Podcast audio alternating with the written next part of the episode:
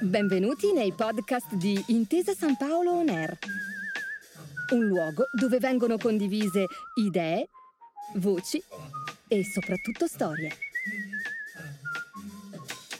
Buon ascolto.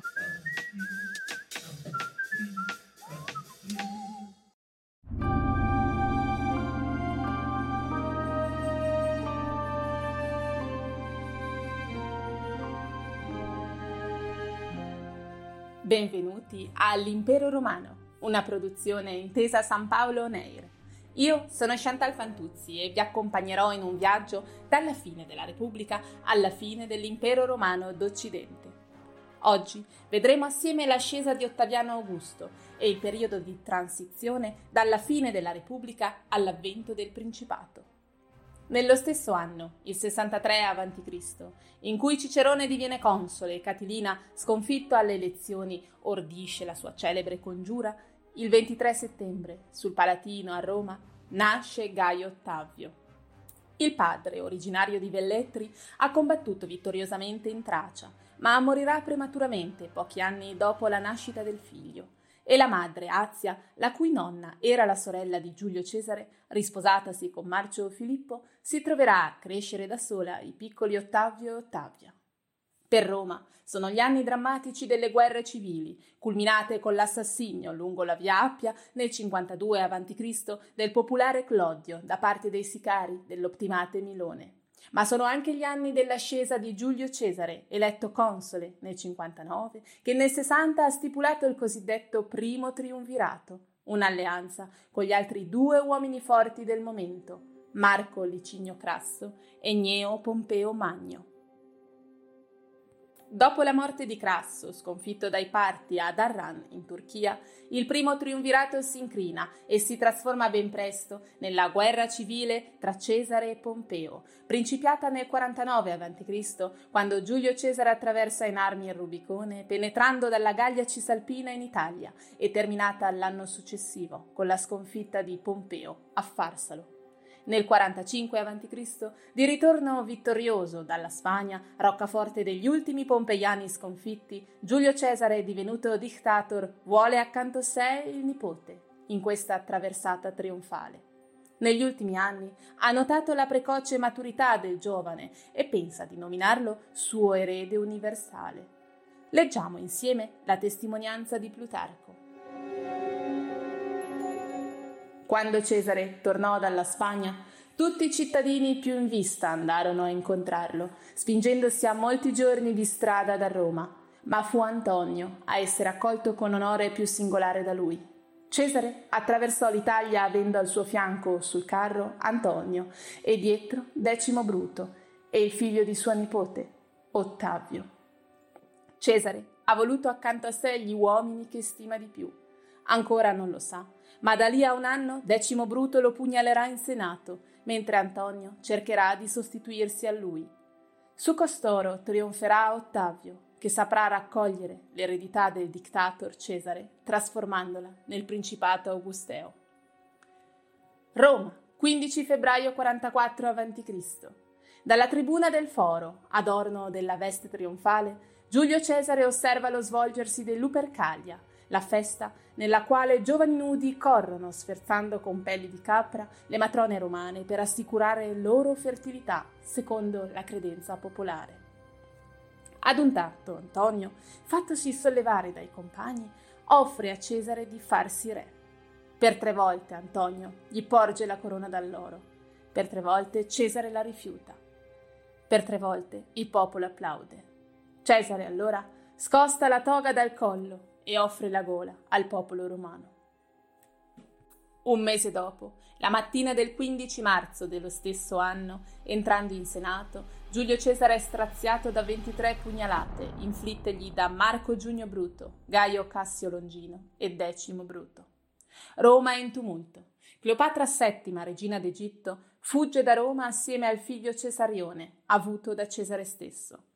In una lettera ad Attico, Cicerone elogia il cesaricidio, rammaricandosi, però, della mancata completezza dell'opera. Probabilmente consigliato dalla moglie Fulvia, Antonio fa il doppio gioco. concede l'amnistia ai cesaricidi, ma legge in pubblico il testamento di Cesare, accendendo così d'ira il popolo romano, commosso dalla generosità dei lasciti del dictator. Negli atti Cesare nomina Gaio Ottavio suo erede universale. In quel momento il diciannovenne Gaio Ottavio si trova in accampamento militare ad Apollonia, in Illiria, quando viene a sapere dell'assassinio di Cesare e della sua adozione. Assume così il nome di Gaio Giulio Cesare Ottaviano e sbarca a Brindisi. Di qui sale verso Roma, deciso a vendicare l'assassinio del padre. Antonio tenta di dichiararlo nemico pubblico. Nel frattempo i cesaricidi sono fuggiti da Roma grazie all'amnistia di Antonio e Decimo Bruto si trova in Gallia Cisalpina, provincia assegnatagli, per ironia della sorte, proprio da Cesare. Contro la contraddizione che un cesaricida governi una provincia che la sua stessa vittima, senza saperlo, gli ha lasciato, i comizi assegnano allora la Gallia Cisalpina ad Antonio. Antonio marcia quindi contro Bruto, che si asserraglia a Modena. Cicerone, allora, vede in Ottaviano uno strumento contro la prepotenza di Antonio e convince il Senato a mandare il giovane in sostegno di Bruto. Abbiamo quindi un gioco di potere violentissimo, nel quale Ottaviano si trova costretto a scendere a compromessi, ma dal quale saprà emergere con spregiudicata e lungimirante astuzia. Assieme ai consoli Irzio e Pansa, Ottaviano combatte contro Antonio in quella che sarà ricordata come la guerra di Modena. I consoli cadono in combattimento, ma l'esercito di Ottaviano ha la meglio e Antonio è costretto a ripiegare in Gallia Transalpina. Qui cercherà di ricongiungersi a Marco Emilio Lepido, già magister equitum di Cesare, per creare un fronte anti-Ottaviano. Cicerone esulta per la vittoria di Bruto e di Ottaviano a Modena. Bruto ringrazia Ottaviano per il sostegno, ma l'erede di Cesare gli risponde d'essere intervenuto solo per opporsi ad Antonio e non per sostenere un cesaricida. È il 43 a.C. Ottaviano comprende che non c'è più bisogno di combattere gli avversari, poiché ora occorre vendicare Cesare. Così in un'isoletta sul fiume Reno, a Bologna, si incontra con Antonio e Lepido. Nasce il secondo triunvirato, un accordo tra ex nemici ora uniti nella comune missione di punire i cesaricidi. La vendetta avviene un anno dopo, nel 42 a.C., a Filippi, dove Decimo Bruto viene assassinato, mentre Marco Bruto e Cassio si suicidano dopo la sconfitta subita in battaglia. Purtroppo, il secondo triunvirato porta con sé un atroce compromesso, le liste di proscrizione, la cui vittima più illustre è Cicerone, ucciso dai sicari di Antonio. La moglie di Antonio, Fulvia, chiede ed ottiene la testa dell'oratore e ne trafigge la lingua. Anche il secondo triunvirato, tuttavia, prende ad incrinarsi. Ad Ottaviano tocca l'ingrato e necessario compito di assegnare le terre ai veterani, espropriando i possidenti. Il fratello di Antonio, Lucio, d'accordo con la cognata Fulvia, sfrutta allora l'occasione per fomentare una rivolta italica contro Ottaviano, asserragliandosi a Perugia. Ha così inizio quella che passerà alla storia come la sanguinosissima guerra di Perugia, dalla quale tuttavia Ottaviano esce anche questa volta vittorioso, risparmiando Lucio Antonio ed esiliando Fulvia, che morirà di malattia in Grecia.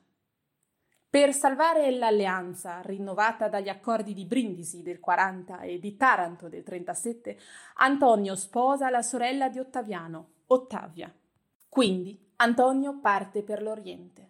Qui incontra Cleopatra che lo seduce e gli dà tre figli. Per lei Antonio abbandona Roma e la moglie.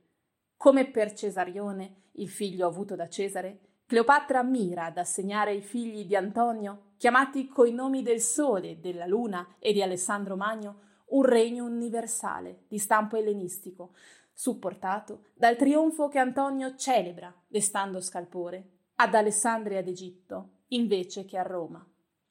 Ottaviano si trova ora di fronte ad una nuova, ultima battaglia, quella contro Marcantonio, che è stato suo nemico e suo alleato e suo cognato e che ora si trova ad essere nemico di tutta Roma. Grazie alle Vestali, Ottaviano entra in possesso del testamento di Antonio, dimostrando le intenzioni del triunviro di assegnare ampi territori romani alla regina d'Egitto. Così il Senato dichiara guerra a Cleopatra, inaugurando l'ultima fase delle guerre civili. Nel 32 a.C. le città d'Italia giurano fedeltà a Ottaviano. Lo scontro si presenta così non soltanto come una guerra civile tra Ottaviano e Antonio, ma anche come un conflitto sul piano ideologico tra la sfarzosa mollezza del lusso orientale e la morigeratezza della virtuosa tradizione italica. Nel 31, ad Azio, nei mari della Grecia occidentale, la flotta di Ottaviano e del suo fedele comandante Agrippa sconfigge quella di Marcantonio e Cleopatra, i quali un anno dopo si suicidano ad Alessandria d'Egitto. La loro tomba è ancora oggi un mistero per gli archeologi. È il 27 a.C.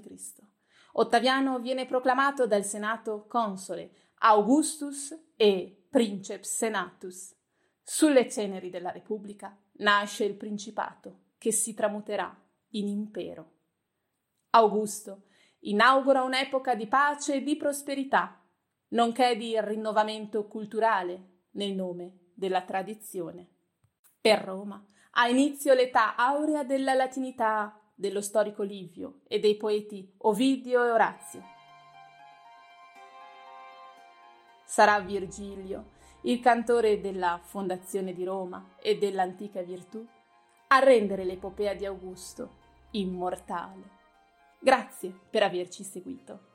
Io sono Chantal Fantuzzi e vi do appuntamento alla prossima puntata dell'Impero Romano, una produzione di Intesa San Paolo Neir.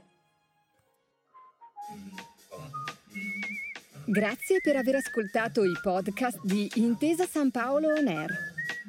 Al prossimo episodio.